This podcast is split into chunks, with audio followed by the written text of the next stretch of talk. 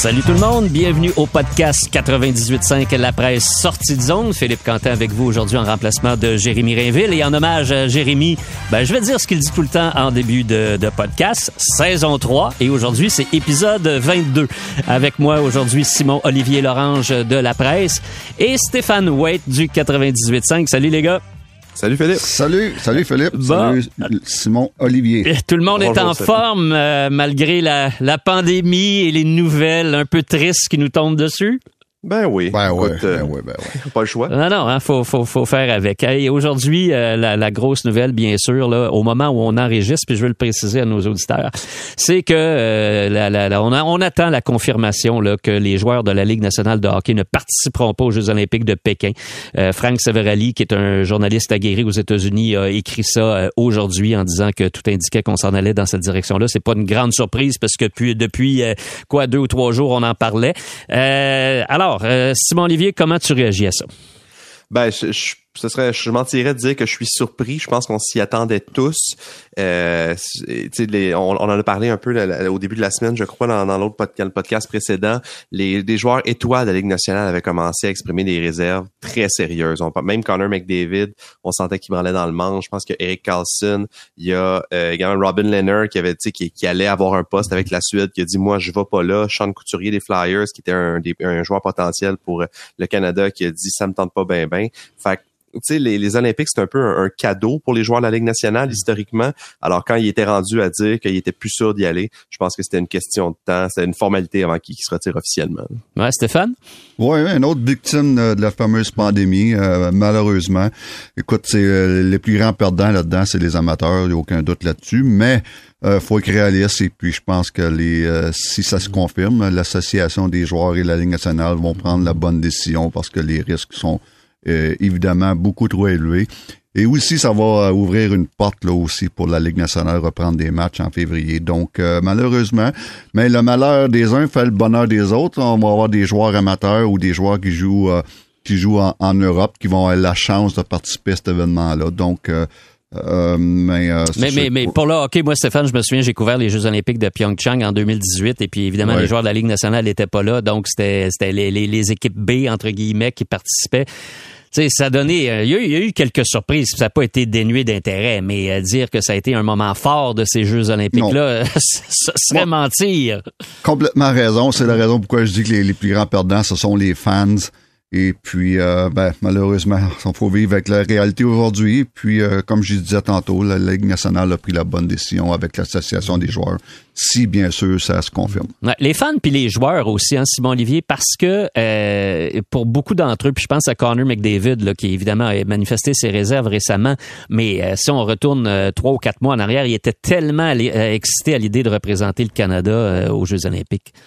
Ben, c'est sûr que c'est une déception pour eux parce que de ce qu'on comprend, évidemment, les joueurs de la Ligue nationale, leur rêve, c'est la Coupe Stanley. Mais depuis qu'il y a des joueurs de la Ligue nationale aux Olympiques en 98, c'est vraiment devenu une immense fierté pour eux d'y participer. Alors, on, on s'en doute que c'est pas du tout de gaieté de cœur qui prennent cette décision-là, mais je pense qu'ils arrivaient au même constat un peu que tout le monde, que ça devenait euh, très difficile, très risqué également. Euh, on parle, on parle de COVID, mais on parle aussi, et on entendait des, des quarantaines de trois à 5 semaine attrapait la COVID là-bas. Et là, ça, c'était toujours sous toute réserve d'une décision contraire de la, de la, Chine. Alors, tu sais, pour eux comme pour leurs équipes, commencer à penser euh, on raté euh, deux, trois, quatre semaines d'activité dans la Ligue nationale, euh, c'est pas du tout intéressant. C'est comme si c'était trop cher payé justement pour pour ce cadeau-là qui était celui de, de jouer aux Olympiques. Mm. Mais pour beaucoup de joueurs, là, c'est euh, c'est- c'est peut-être la dernière chance. Ça aurait été la Ouais. dernière chance de participer à des Jeux olympiques. Puis là, ils n'ont pas eu l'occasion en 2018. Là, le cycle 2022 aussi vient, vient, vient de tomber. Euh, donc, il y aura de 2014 et 2026, là, entre les deux participations aux Jeux olympiques, c'est un paquet de joueurs qui vivront pas l'expérience. Exactement, c'est euh, de valeur pour ces joueurs-là.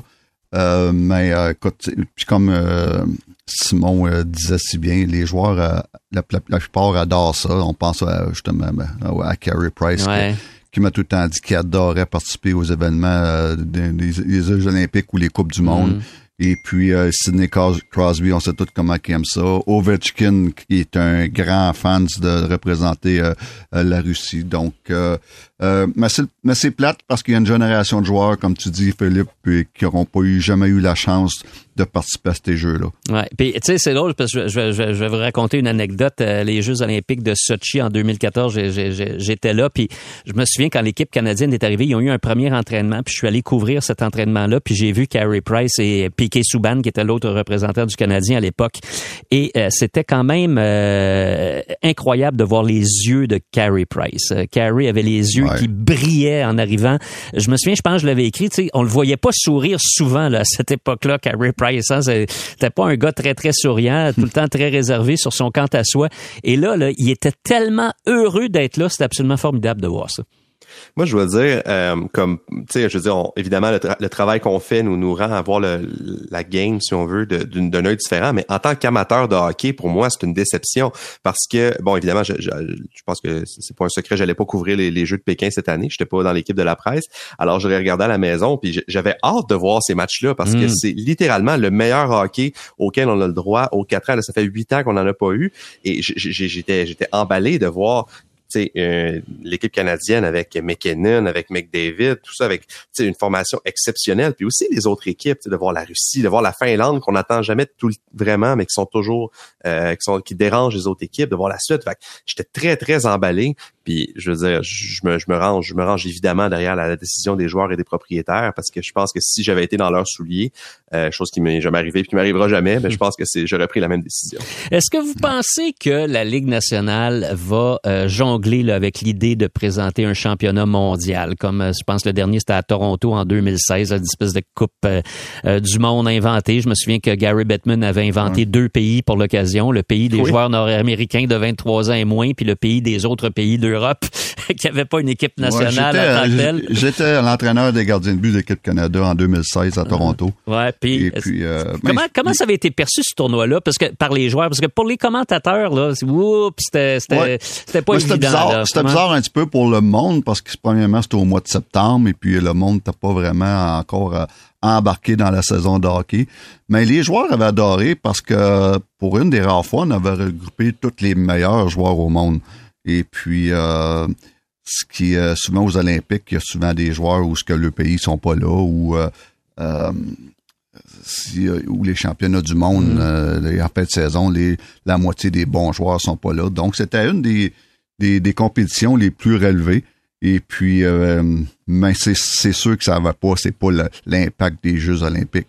Mais euh, c'était le fun. Puis c'est quelque chose qu'à un moment donné, on, pensait, je pensais une couple de semaines en disant si on annule les Jeux olympiques, pourquoi pas faire les, Jeux olympiques mhm. euh, au Canada ou mhm. quelque chose du genre. Euh, des, Jeux de hockey, mettons, de faire une Coupe du monde de hockey. Exactement. Mhm. Mais écoute, je pense que la Ligue nationale, vu que il n'y a pas d'Olympique, vont peut-être repenser à faire refaire quelque chose du genre. toi, Simon Olivier, vois-tu ça d'un bon oeil? Un ben éventuel, une éventuelle Coupe du Monde Ligue nationale?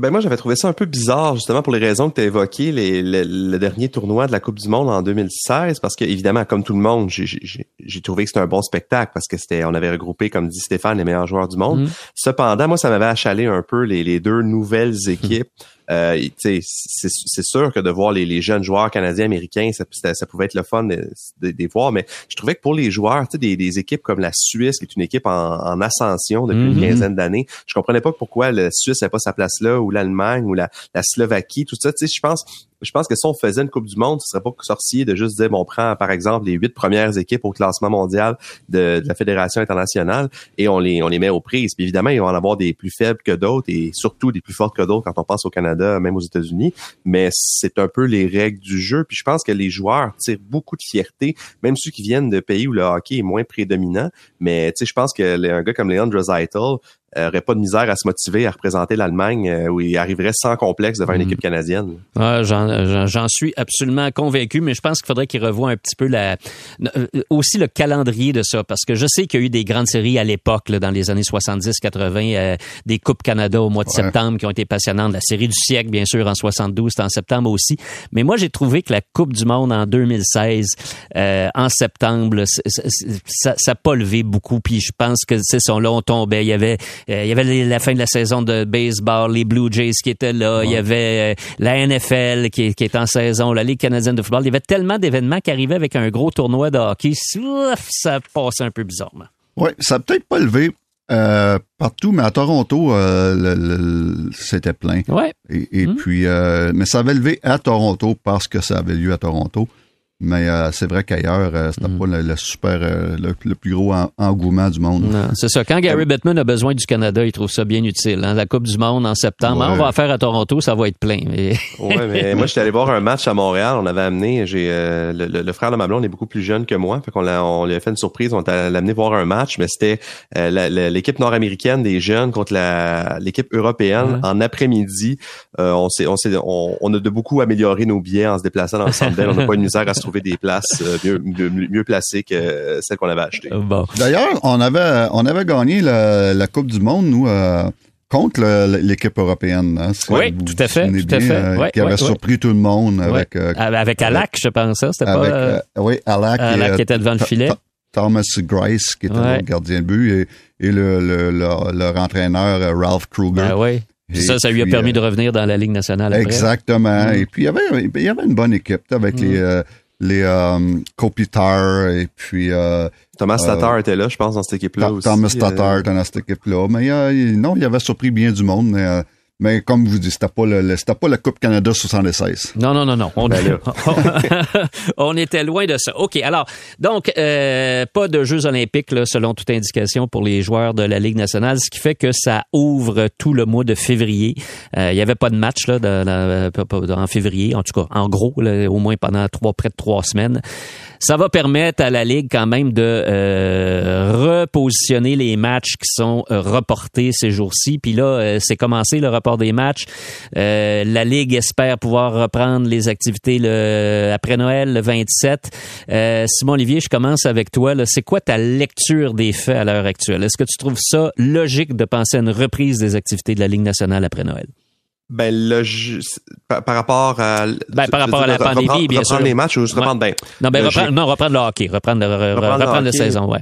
Ben, c'est, c'est, c'est dur. C'est, ce que moi je trouve logique, ce que la Ligue nationale trouve logique, des fois c'est pas la même affaire. Là. fait que je, euh, je, je, trouve ça un peu difficile à, à, défendre quand on regarde à quel point la situation va mal pour plusieurs équipes. C'est, c'est fou comment le Canadien s'en tire, entre guillemets, relativement bien. Sais, je sais pas comment vont les gars qui sont sur la liste de la COVID, qui sont Lekonen, Dauphin et euh, Hoffman à l'heure actuelle.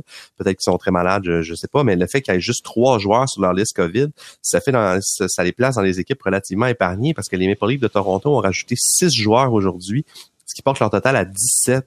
Et là, hmm. on est le 21. Et là, les matchs devraient recommencer théoriquement le 26, là, dans cinq jours. Fait que, tu sais, combien de ces joueurs-là vont être rendus disponibles dans cinq jours et est-ce que la liste va s'être encore allongée? Parce que présentement, les joueurs qui se retrouvent sur la liste COVID, c'est parce que c'est des contacts dans leur famille ou à l'extérieur du hockey. Fait que, c'est dur présentement de se prononcer, mais ce qu'on comprend de toute façon, euh, la Ligue a tellement attendu longtemps avant de dire bon ben on va prendre on va partir la pause une journée plus tôt que prévu ou deux jours plus tôt que prévu. Euh, J'imagine mal euh, la Ligue repousser en peut-être de, de 5 jours ou une semaine, même si ça tomberait clairement sous le sens, mais ont tellement pas voulu euh, arrêter les activités de la Ligue avant Noël. Je, serais, je serais quand même surpris qu'on attende très longtemps après Noël. Mais Stéphane, moi je suis surpris parce que il me semble que ça fait des années que j'entends le commissaire de la Ligue nationale, Gary Bettman, dire qu'il n'a qu'une chose en tête, c'est la santé des joueurs. non, j'ai pas entendu ça. Il me semble que j'ai entendu ça. Ça vient en premier ou c'est l'argent qui vient en premier? je te laisse répondre à ça. T'en penses quoi?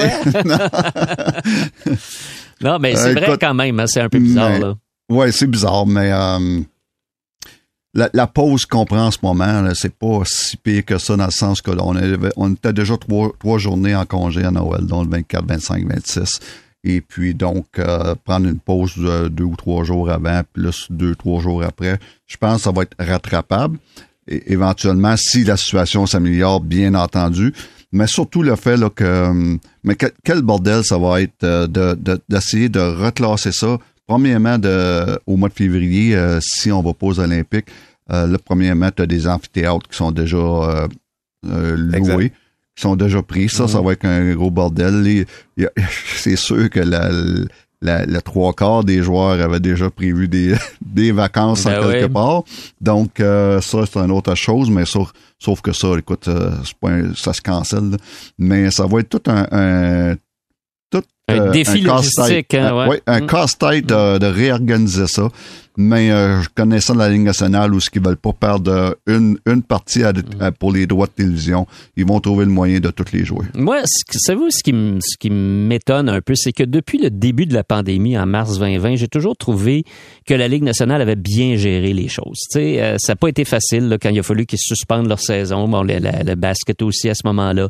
Mais tu sais, le hockey, ils ont réussi. Ils ont créé euh, euh, la bulle et puis euh, on a réussi à, couronner un champion de la Coupe Stanley un peu contre toute attente. Puis bon, la saison dernière, on a décidé de commencer à jouer en janvier. Puis on a joué 48 matchs. Puis on a encore couronné un champion de la Coupe Stanley. Tu je trouve que de manière générale, la Ligue a géré ça assez efficacement. Cette fois-ci, suis pas mal moins convaincu. Je regarde ces annulations de matchs-là un peu à, sais, c'est comme si on décide tout le temps au cas par cas. Je vois pas de stratégie claire. Il me semble que ça aurait été plutôt simple pour la Ligue nationale de dire, hey, c'est en train de déraper. On arrête ça maintenant, puis on va essayer de, se donner une pause, de voir on s'en va où avec le virus Omicron, puis de repartir quand on aura un petit peu plus de semblant d'assurance dans l'air.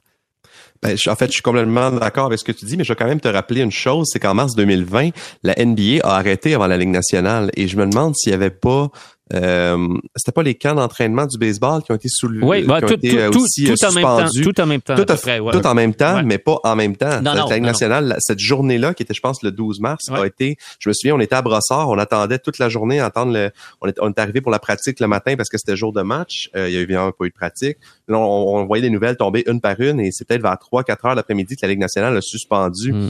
Et c'est comme si la Ligue est un, est souvent, tu sais, c'est quand même un, la Ligue nationale est un moins gros joueur que le basket et surtout que le baseball et le football dans le- l'échiquier du sport euh, professionnel nord-américain et on, on dirait que la Ligue nationale veut pas être la première à dire nous on arrête Ouais. et là on voit la NBA qui s'acharne à continuer Ouais. avec des, des, des énormes problèmes des cas et des cas et des cas on est rendu à signer des joueurs pour des contrats de d'un jour ou de quelques en tout cas il je pense que ça va au prorata. Il y a tellement de joueurs infectés dans, dans- au basket que je pense que c'est pire que dans la Ligue nationale. Et c'est comme si on attendait que quelqu'un d'autre ou que la NFL fa- fasse un geste avant de se prononcer. Fait que c'est ça. Je, puis je suis d'accord avec toi que la Ligue nationale a bien protégé ses joueurs dans la bulle. Puis même l'année passée, je pense que les protocoles étaient stricts. Probablement que Stéphane pourra en témoigner pour le bout de saison qu'il a fait avec le Canadien. Mais cette fois-ci, c'est ça. C'est comme si on attendait que quelqu'un d'autre commette un geste drastique pour pas être le premier à le faire. Mhm. Stéphane? Ouais. Puis, euh, même, je suis d'accord. euh, je suis d'accord avec euh, le fait que la Ligue nationale fait tout un job. euh, on est, euh, on est souvent les premiers à, parler, à dire bon, la Ligue nationale font aussi, ça n'a pas de bon sens.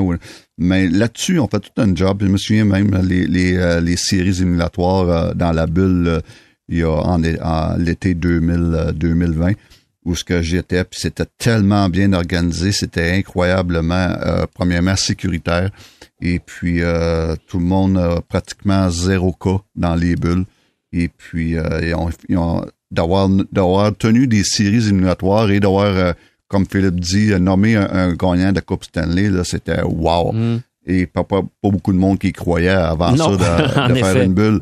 Et puis, euh, mais faut, euh, non, la Ligue nationale en ce moment, là, ils, ils font une très bonne job. L'année passée aussi, on a eu une saison, euh, même si c'était notre, notre fameuse division canadienne, c'était très, très, très bien organisé. La sécurité est bonne, les tests à tous les jours. C'est, euh, c'était éprouvant euh, pour les coachs. Moi, là, j'ai été là euh, un petit peu plus que la moitié de la Mhm. saison. C'était très éprouvant, imagine-toi, pour les joueurs qui sont rendus jusqu'en finale de la Coupe Stanley. Mais crédit, euh, je donne crédit à la Ligue nationale, puis ils vont, pour ça, je dis encore, ils vont encore trouver le moyen de finir cette saison-là, puis d'avoir un autre champion de la Coupe Ouais, Stanley. probablement, j'en- ai aucun doute. Mais j'aurais aimé quand même qu'ils qu'ils prennent une pause là, euh, Ouais. complète plus tôt. Et là, ils en prennent une à compter du, euh, du, du 22. Ouais, euh, mais c'est même pas une pause Non, officielle. J'ai encore, j'ai le cédule devant moi. là, le Tampa Bay euh, Vegas ce soir, c'est encore, euh, c'est encore au programme. Ils viennent de canceller un, un Un match, match là, encore, dans, la, ça, dans le dernier, dans la dernière heure. Je pense que c'est Washington Saint- euh, Flyers qui viennent de canceller. C'est ça, on est beaucoup dans, dans le cas par cas. Mais Stéphane, je veux juste rester avec toi sur un élément. Euh, si on assiste, et on va assister, là, c'est déjà décidé, à un resserrement des mesures pour les joueurs de la Ligue nationale, les joueurs, là, ils doivent, tu vois, tu as vécu avec eux, tes as côtoyés, ils doivent commencer à être tannés d'être testés à tous les jours puis de vivre avec toutes ces contraintes-là.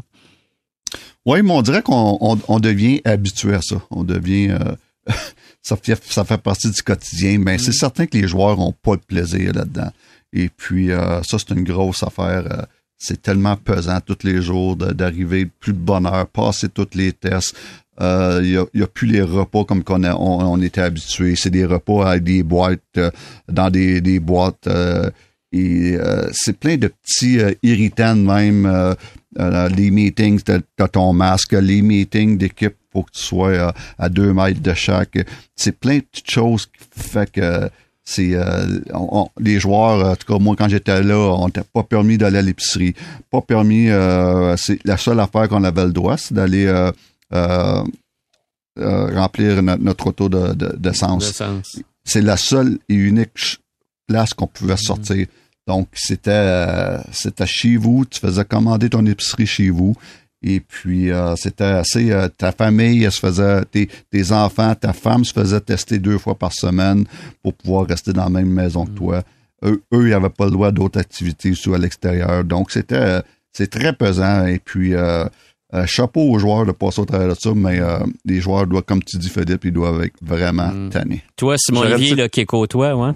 Ben, en fait, c'est ça, j'aurais une, remarque. Je suis souvent euh, le premier à, critiquer, ou en tout cas, à être très critique à l'endroit du Canadien, même des joueurs. Et je dois saluer le fait que je les trouve très très très humains dans, dans leur dans leur manière d'en parler dans le sens que je trouve que et l'année passée et encore au cours des dernières semaines alors que la situation se détériorait euh, les quelques joueurs qui ont évoqué la situation je pense à David Savard euh, Brandon Gallagher aussi ont vraiment euh, remis les choses en perspective dans le sens que ben c'est un c'est toute la société qui doit composer mm-hmm. avec ça puis si on resserre les règles ben on les resserre puis tu sais j'ai pas je pense que ça aurait choqué beaucoup de gens que des que, des joueurs de hockey professionnels qui peuvent continuer à faire le travail, à gagner leurs millions, commencent à, à chialer si on veut, même si pour eux, je veux dire, à, mm-hmm. leur échelle, au quotidien, c'est pas un quotidien intéressant de se faire tester tout le temps puis de pouvoir rien faire. Mais je trouve que vraiment, tu sais, même que tu sais, encore David Savard la semaine passée, il disait, tu sais, les gars, on a des enfants qui vont à la garderie, qui vont à l'école, tout ça, fait qu'on fait attention. Puis, tu sais, on dirait que j'ai aimé ça, entendre ça. Tu sais, souvent, on, on sent que les joueurs de hockey ou les athlètes professionnels en général sont un peu déconnectés de ce qui se passe autour d'eux. Mais là, j'ai senti qu'il y avait quand même une bonne une bonne connexion, puis surtout une conscience que euh, on est tous dans le même bateau, puis ben faut qu'on avance ensemble pour s'en sortir si on veut. Bon, ok, hey, on va faire une, euh, une petite pause là sur. Euh, on parle beaucoup beaucoup de pandémie. On va faire la première pause du podcast. On revient, puis je vous donne quelques secondes pour penser à ça. Là. on va parler du Canadien un petit peu. ça a été une victoire au dernier match. Est-ce qu'il y a des joueurs qui nous surprennent dans le bon sens, hein, pour, pour reprendre la vieille expression? On va essayer de trouver un petit peu de positif dans une saison très difficile.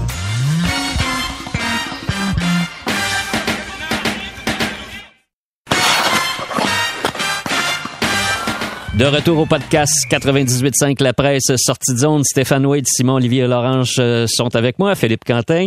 Euh, on va parler un petit peu euh, du Canadien. Puis Simon-Olivier parlait, avant qu'on amorce l'enregistrement, de bienveillance, de se montrer un peu bienveillant vers le Canadien. Stéphane Wade me disait, ben il faudrait qu'on soit un peu... qu'on trouve des trucs positifs aussi. Alors voilà, dans ces temps difficiles, on va essayer d'être bienveillant et positif en parlant du Canadien. Stéphane, est-ce qu'il y a des joueurs qui t'impressionnent dans le bon sens? Ben, dans le bon sens, je pense que si euh, la saison finirait demain matin, moi, le joueur de l'année chez le Canadien, je pense que c'est Ben Charrot pour moi. Et puis, euh, il joue de grosses minutes. Euh, offensivement, il m'impressionne cette année. C'est de loin sa meilleure saison offensivement dans, dans, la Ligue nationale.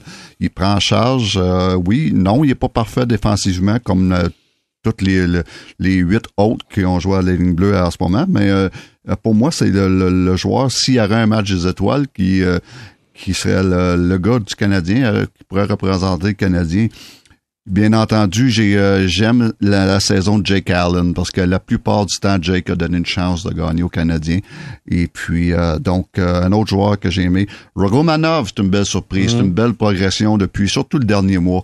c'est le fun de le voir aller. Et puis là, il commence, il commence à s'épanouir. premièrement, les, les, les, entraîneurs le laissent dans, dans l'alignement, ce qui est très important pour sa confiance. Donc ça, c'est les, les, les, les joueurs que j'aime jusqu'à maintenant. OK. Simon Olivier? Ben là, je m'étais mis dans mes notes Charrot et Romanov, fait que je vais, ah. je vais regarder dans une autre direction. euh, ben, je vais d'abord donner, de, dire que je suis d'accord avec avec Stéphane. Je pense que les joueurs qui ont ciblé, euh, c'est des joueurs qu'on attendait peut-être pas dans le rôle qu'ils ont joué finalement. Tu sais, cette année, Dominique Duchamp a souvent parlé des, avec les nombreux absents, des joueurs qui changeaient de chaise ou des joueurs qui s'en faisaient donner davantage. Et je pense que ces deux gars, Charrot et Romanov, qui justement ont répondu très positivement. Peut-être Romanov plus tardivement, si on veut. Mais euh, sinon, moi, il y a trois noms aussi que je retiens. Un, on, entend, on, en, parle très peu, mais Jonathan Drouin. Je trouve que c'est un gars qui a une plutôt bonne saison dans les circonstances. 16 points en 25 matchs, seulement deux points de moins que Nick Suzuki qui a joué six matchs de plus. Euh, je pense pas que Jonathan Drouin, c'est le joueur qui est appelé à charrier cette équipe-là. On le, je pense pas qu'on lui demande, puis je pense pas que c'est ça qui donne non plus. C'est pas exactement ce profil-là, mais je trouve que chaque match, je vois Drouin créer des choses. Euh, ça peut être euh, justement des peut-être pas assez en avantage numérique, mais euh, ça peut être euh, des fois un, jeu de passe où on, ça, ça met sa vision en contribution. Et sais, je pense que ça fait du bien de voir Drouin réussir ça, puis ça peut euh, être emballant pour peut-être la suite des choses quand les nombreux, nombreux blessés vont revenir puis l'organigramme va se réinstaller. Euh, je pense que Drouin, c'est un gars qui, a montré qu'il a encore sa place dans cette équipe-là. Ensuite, mm-hmm. un, un, grand mal-aimé des partisans, Arthurie Lekonen, qui euh, a connu une première, euh, un début de saison assez, euh, pas assez, mais très tranquille, et qui, au cours des derniers matchs, a montré pourquoi les entraîneurs l'aiment tant. C'est-à-dire que Lekonen, les partisans finissent par en rire un peu de dépit mm. de le voir souvent rater la cible ou manquer un but qui pourrait être facile pour un autre joueur. Mais c'est un joueur que les entraîneurs adorent depuis toujours, un travailleur infatigable, acharné, et qui a quand même 11 points, ce qui dans en 31 matchs, ce qui dans, dans, dans la très faible attaque du Canadien le place en assez bonne posture. Et euh, le troisième nom que j'ai, c'est David Savard, qui a connu un très mauvais début de saison. Il lui-même parlait de, au camp d'entraînement et même après de sa difficulté à s'adapter. Et je veux dire, il avait pas besoin de nous en parler. On, le voyait, là, c'était très pénible. Et depuis quelques matchs, depuis qu'on l'a réuni à Ben Charrot, je trouve qu'il forme une paire plutôt solide. Peut-être qu'il devrait pas, dans un monde idéal, ce duo-là ne serait pas le premier duo de défenseurs d'une équipe, mais la vie étant ce qu'elle est, ils le sont depuis quelques temps avec les Canadiens. Et je sens qu'on évidemment, il remplace pas Ben, euh, qui remplace pas euh, chez Weber, mais on comprend un peu mieux pourquoi on, on, l'a acquis pour au moins essayer de boucher un peu ce mm. trou-là. Euh, une bonne présence autour du filet, efficace défensivement. Puis je pense qu'il y a un bon ascendant envers des jeunes défenseurs comme Romanov ou même qu'on a vu cette, cette année passée, le, jeune Norlinder. Fait que c'est, trois, trois joueurs que j'ai appréciés au, cours des dernières semaines. Bon, ça fait quand même euh, beaucoup de joueurs et euh, mais euh, je, regarde la liste là, puis dans les noms qui sont mentionnés, il y a des joueurs sans doute qui pourraient devenir monnaie à échange si on envisage une reconstruction du Canadien. Je pense notamment à Ben Chariot, à Jake Allen aussi qui a joué beaucoup. On se demande pourquoi il joue autant d'ailleurs euh, qui est utilisé comme si on voulait le montrer. Stéphane, qu'est-ce que tu en penses? Est-ce que tu penses que les, ces, gars-là vont compléter la saison à Montréal ou ils vont partir à la date limite des transitions? La façon que euh, Ben Charrot joue en ce moment, euh, je pense que ça peut peut-être changer les données parce qu'il y a un mois où, au début de saison, tout le monde disait bon, mais lui, il est parti, dernière année de contrat, on peut avoir quelque chose de bon pour lui. Mais là, ils sont rares ces défenseurs-là. Si tu en as un que tu peux signer à un prix raisonnable, tu le signes. Et puis, euh, je pense que, surtout avec la saison qu'il y a, c'est un pensée bien. Euh, encore là, tout dépend de l'argent. Euh, ben Charrot, au, bon montant, je le signe, mais j'ai comme l'impression qu'il va signer trop cher. Donc, trop cher à long terme, ça va faire mal. c'est un, un, bon point quand même parce que tu peux bien l'échanger là, pour obtenir un choix repêchage, peut-être un, jeune joueur, mais c'est une valeur sûre quand même, Ben Chariot. C'est un gros gars en plus. Là, ben, comme je disais, ils sont, pas disponibles ces gars-là sur le marché. Donc, quand tu en as un puis tu peux signer à un prix raisonnable, euh, c'est un pensez-y bien. Mais c'est quoi raisonnable? Hein? Ben là, il gagne 3.5. Ça, hein? c'est ça, c'est le problème, c'est qu'il ne signera pas à 3.5. Ben moi, raisonnable, 5 millions pour un gars de même, ça serait raisonnable. En haut de ça, là, où euh, ça me ferait peur un peu. Simon? Ben, je, je, ça dépend. En fait, tout va dépendre de la stratégie que vont décider de déployer Jeff Gorton et le futur euh, directeur général du Canadien. Futur directeur général bilingue, il faut le préciser. Oui, c'est ça. Euh, dont une dont une langue sera le français. euh, tu sais, c'est là qu'on on va finir par peut-être avoir l'heure juste. Parce que moi, j'ai de la misère à voir Ben Sherrod revenir à Montréal. Puis, tu sais, c'est et de loin la meilleure monnaie d'échange du Canadien présentement, peut-être avec Jake Allen, mais je pense qu'il est devant Allen là, dans, dans, ce cas-là, parce que dans, comme disait Stéphane, le, le profil qu'il a, c'est un profil qui est quand même très recherché dans la Ligue nationale. Il est gaucher, ce qui le rend moins rare, entre guillemets, que s'il était droitier. Mais euh, je pense que son prochain contrat va être un mauvais contrat. Pas pour lui, évidemment, parce que lui, mm. ce qu'il veut, c'est faire de l'argent puis assurer son, son avenir. Mais Chabot va avoir 31 ans au mois de mai prochain. Euh, un contrat de 4 ans ou plus le, le, le mènerait jusqu'à 35, 36 ans. Euh, mon, collègue Alexandre Pratt écrivait récemment à quel point les défenseurs qui performent bien, passés 34 ans, qui restent des valeurs sûres dans une équipe, sont rares. Et euh, là présentement ça va bien, puis mais tu sais c'est un gars aussi qui se cherchait en début de saison, puis c'est un gars qui a des passages à vide, ça va dépendre tout, revient au rôle qu'on veut lui donner. Tu sais, Charrot, par exemple, je, lance ça. Tu sais, si une équipe veut lui donner 4 euh, fois 5 millions dans un rôle qui est pas sur le premier paire de défense, mais ben, je pense que c'est un gars qui peut rendre de sacrés bons services, mais je suis pas certain que je vois un gars sur une première paire de défense à long terme dans une équipe de la LNH, mm. alors que s'il signait pour le Canadien, ben il serait de facto premier ou deuxième défenseur, tout dépendant de si Jeff Petrie sort de sa torpeur. Fait je pense que à l'heure actuelle, ça reste une meilleure monnaie d'échange qu'un qu'un atout à long terme pour le CH. D'accord, d'accord, excuse-moi, euh, Philippe, mais je suis complètement d'accord dans le sens que euh, Ben Charrot, il, il, va, il va gagner le salaire d'un d'un défenseur de première paire de défense. Ça, c'est pas mal sûr dans mon livre à moi mais ça n'est pas un. C'est un gars qui ben peut jouer sur une deuxième paire. Donc, c'est là que tu as raison, euh, Simon Olivier, où ce qu'il va, il va coûter trop cher euh, euh, surtout à long terme, surtout ces 5, 4, 5, 6 ans. Les, les, trois, les, les trois dernières années, là, ils vont être pesantes. Ce, qu'ils vont, ce que Jeff Gorton va faire avec euh, Ben Chariot, je pense que c'est là qu'on va vraiment avoir euh, l'idée de, de, de, de, de l'ampleur qu'il veut donner à la, disons, appelons ça la reconstruction de l'équipe. Parce que s'il garde, ça veut dire que sa stratégie est de peut-être conserver certains éléments. s'il l'échange, il échange un de ses bons joueurs, ça veut dire presque qu'il est prêt à repartir à zéro un peu. Là. Très bonne. oui. Oh, vas-y, vas-y, Stéphane. c'est très, très. Moi, je, suis un petit peu d'accord. Ça va te donner une, indication. Il veut-tu euh, une reconstruction ou ce qu'on appelle le fameux reset? C'est euh, ça, ça peut donner une bonne indication avec un gars comme de, comme euh, là, là où je suis, en fait, je, je pas tant que je suis en désaccord que je nuancerais dans le sens où euh, si le garde, effectivement, le message est clair, c'est-à-dire on veut, on, met pas le feu à la maison, on essaie de, colmater les brèches, puis on pense que on peut être une équipe compétitive à court ou moyen terme. S'il l'échange, ben là, c'est tellement le, le, choix évident à échanger cette année pour le Canadien que je pense que ça, ça peut s'inscrire dans une reconstruction plus large, comme ça peut être un geste à, à plus court, moyen terme. C'est, je pense que les, les, deux possibilités existent. Je pense que si Gorton d'ici la date limite des transactions, échangeait un des gros contrats du Canadien. Euh, je dis pas qu'ils sont sur le marché, là, mais si, si Gorton échangeait Tyler Toffoli, s'il échangeait Josh Anderson, Brandon Gallagher, là, je pense que le message...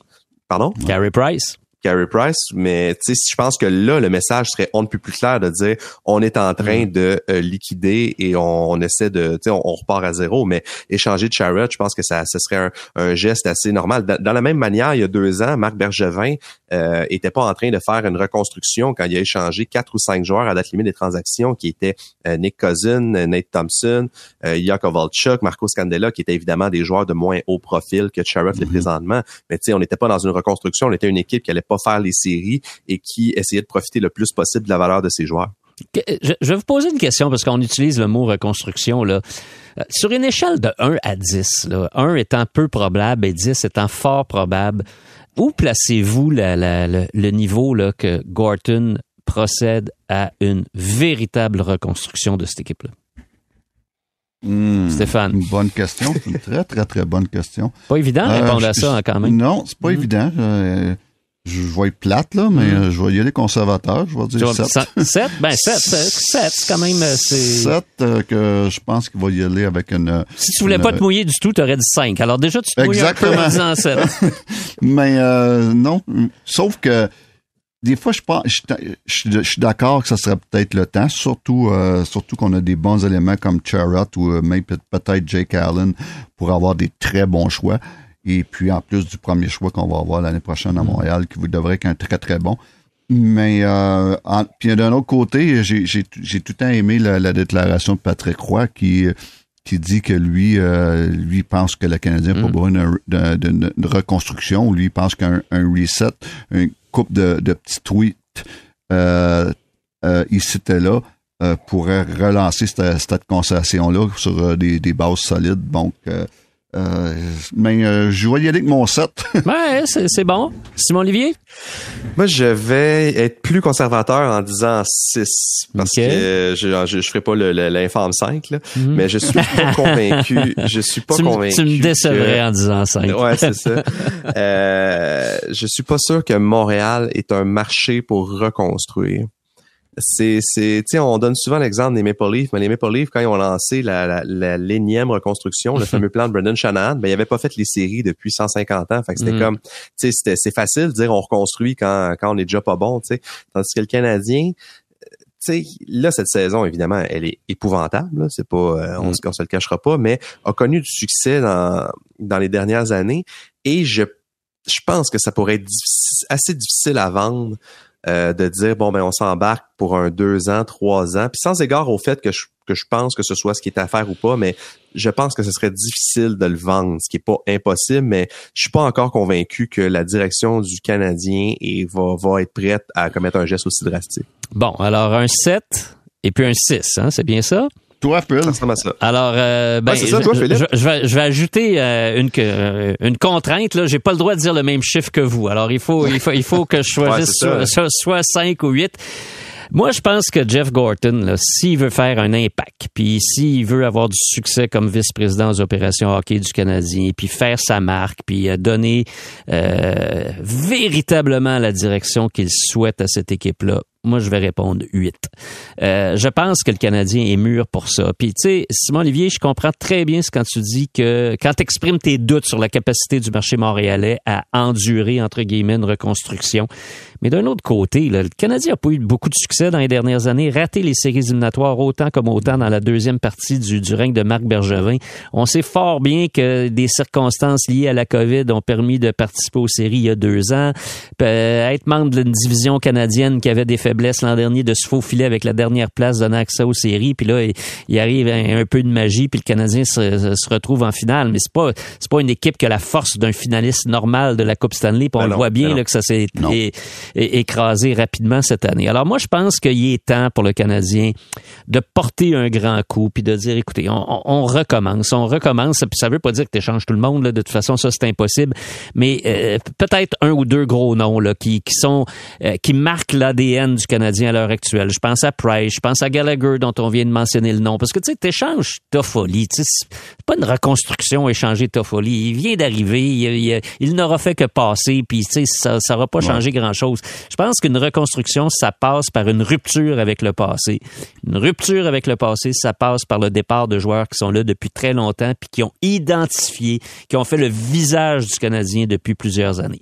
Alors, T'as raison. On, on l'a- moi, Philippe, on, l'a, je l'ai vécu ça avec les Blackhawks, où qu'à un moment donné on a euh, euh, Dale Talon a décidé de dire OK, là, là, c'est fini. On va repêcher, on va y aller avec des jeunes. Et puis on s'était débarrassé de, de joueurs qui étaient solides dans la avec euh, on avait euh, on avait euh, voyons euh, Tumo Rutu Ouais. qu'on a échangé. On avait échangé Mark Bell. On avait échangé Kyle Calder, Tyler Arneson. Ça, c'était supposé que le, le noyau des Blackhawks là, pour les, les années à suivre. Et puis, euh, ils, ils ont tout échangé un après l'autre. Et puis, euh, c'était un petit peu comme à Montréal, si t'échangerais des, des Gallagher. Mhm. Puis, euh, des- ces gars-là qui sont les, le, le, le cœur de l'équipe. Et puis, euh, c'est exactement ce qu'on a fait. Donc, je pense que Philippe. Je te rejoins beaucoup là-dessus. Et puis je pense, moi, que le, Montréal est prêt pour ça. Je pense que les amateurs sont prêts pour ça. Parce que ça fait tellement longtemps qu'on on fait, on fait juste du, euh, du rapiessage et puis euh, qu'on essaye juste de, faire les playoffs, puis rendu là, on va dire, bon, mais avec le gardien qu'on a, on a des chances. Et puis là, je pense qu'à un moment donné, les amateurs sont prêts à à souffrir une coupe d'années. Je pense que c'est le timing est bon. Ouais, moi, c'est ce que je pense aussi. Puis, ça a été ça la stratégie du Canadien. Là, moi, je le résume d'une phrase que Marc Bergevin a répété pendant, a répété un nombre considérable de fois. Là, c'est avec Carey tout est possible. sais, Mais on l'a vu. Non, c'est pas vrai qu'avec Carey tout est possible tout le temps. L'an dernier, ça a été un petit peu le cas, mais c'était la première année là euh, que ça arrivait euh, de, vraiment comme ça. 2014, quand le Canadien s'est rendu en demi-finale de la Coupe Stanley, puis Price était blessé, c'est une autre question. L'équipe était beaucoup plus forte à mon avis. sais, il y avait mais vraiment des solides euh, éléments. Un jeune Gallagher, un jeune Souban, euh, euh, un jeune Pacioretty. tu avais Markov qui était encore un peu dans, la fleur de l'âge ou en tout cas qui était encore capable de jouer du gros hockey. Mais là, c'est pas le cas. Alors moi, je pense que c'est le temps de donner un nouveau départ. Est-ce que j'ai le droit de faire une remarque? Bien sûr, tu as toujours le droit. Ben oui, ben oui. on, va la, on, va la couper, on va la couper au montage. Ouais, c'est ça, c'est trop. Euh, quand Stéphane parlait de la reconstruction des Blackhawks, juste spécifier que les Blackhawks, comme les Maple Leafs, avaient raté les séries neuf fois en dix ans et on les avait atteints une fois en 2001-2002 et ont perdu au premier tour. Fait sais, dans le fond, mm-hmm. c'est plus facile. Il y, a, y a un timing qui est plus mm-hmm. évident quand euh, déjà on rate pas, on rate les séries, fait qu'on se dit ben tant qu'être pas bon, aussi bien pas l'être pour la peine. Moi, je pense que le timing de la reconstruction, Marc Bergevin l'avait euh, après la saison 19-20, quand la pandémie a arrêté. Et euh, on l'a tous dit et répété, la performance dans la bulle a faussé les données. Puis Bergevin, au lieu de reconstruire à ce moment-là, alors qu'il y avait justement euh, des qui, qui, qui, avait pas tant de gros contrats, mais il est passé à l'attaque et a complètement rempli l'équipe au lieu de la vider. Et là, présentement, c'est comme un peu contre nature de dire, bon, on vient de la remplir dans un passé relativement récent avec le grand succès de la saison passée. Comme on le sait, on, sait que c'est un, un, succès presque artificiel. Mais quand je disais que ce serait dur à vendre, c'est que ben là, les partisans, ils ont goûté au succès. C'est, revenu le succès, peut-être pas, pas longtemps, peut-être pas assez longtemps, mais c'est, c'est là que ça va être difficile. C'est pas, on sort pas de trois ans puis quatre mm-hmm. ans effectivement à vivre dans la misère parce qu'il est arrivé le succès. Fait encore une fois, je dis pas que ça va pas arriver, sauf que il va falloir être très délicat dans la manière de vendre ce plan-là. Bon, euh, bon point. Ça conclut bien ce segment euh, du débat. Hey les gars, on va faire une petite pause, puis après on revient avec euh, les questions du public.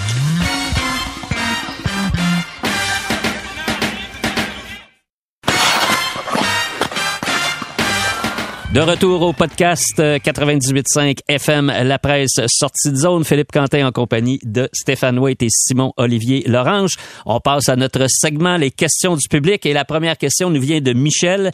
Michel demande, qu'est-ce que vous pensez de la nomination de Caden Goulet comme capitaine d'équipe Canada Junior? Stéphane. Ben moi, c'est une belle nouvelle. Euh, c'est une belle nouvelle aussi pour le Canadien. Euh, c'est un, c'est un, ça prouve que c'est un leader c'est ce qu'on nous avait vendu tout euh, quand j'étais avec le Canadien, quand on l'avait repêché, on, comparait euh, euh, Goulet à, un petit peu à, chez Weber au niveau de, la prestance, de, la mm-hmm. la grosseur, de sa façon de jouer, mais surtout de sa prestance, de sa maturité incroyable. Donc ça, ça confirme tout ce qu'on nous a vendu. Donc une bonne nouvelle. Ouais, choix de première ronde du Canadien, Simon Olivier, ça augure bien. Là, pour le, en tout cas, si on réussit bien dans son développement, c'est quand même, oui, comme dit Stéphane, une très bonne nouvelle.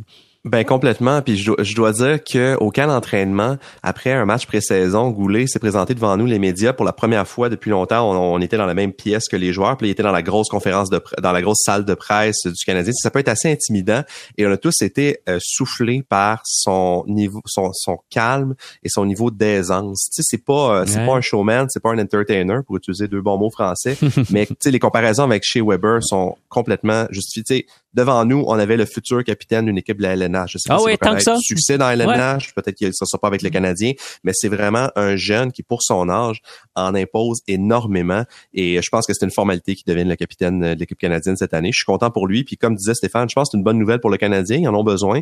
Et de savoir qu'on a un jeune comme ça, qui a ce, ce charisme-là, euh, je pense que c'est très, ça, peut être emballant pour la suite de ce côté-là. Permettez-moi juste d'ajouter ceci. Il va falloir qu'on soit patient. Par exemple, tu sais, je regarde Cole Coffee, là, hein, les gens pensaient qu'il gagnerait recrue de l'année cette saison. Puis on le voit, là, c'est pas mal plus difficile qu'on pensait. Alors, patience, patience, patience avec les jeunes, c'est pas évident.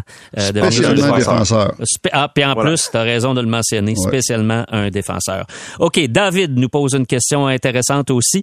Euh, David dit, bon, c'est une saison qui est, qui, qui, qui est perdue pour le Canadien là, au niveau des performances. Puis là, avec la COVID qui frappe et tout ça, on sait déjà c'est une saison à oublier. Mais il reste encore plusieurs matchs. Alors, comment le Canadien peut rendre ces matchs-là intéressants, divertissants, puis convaincre les gens de les regarder? cette fois-ci, je vais commencer avec Simon Olivier.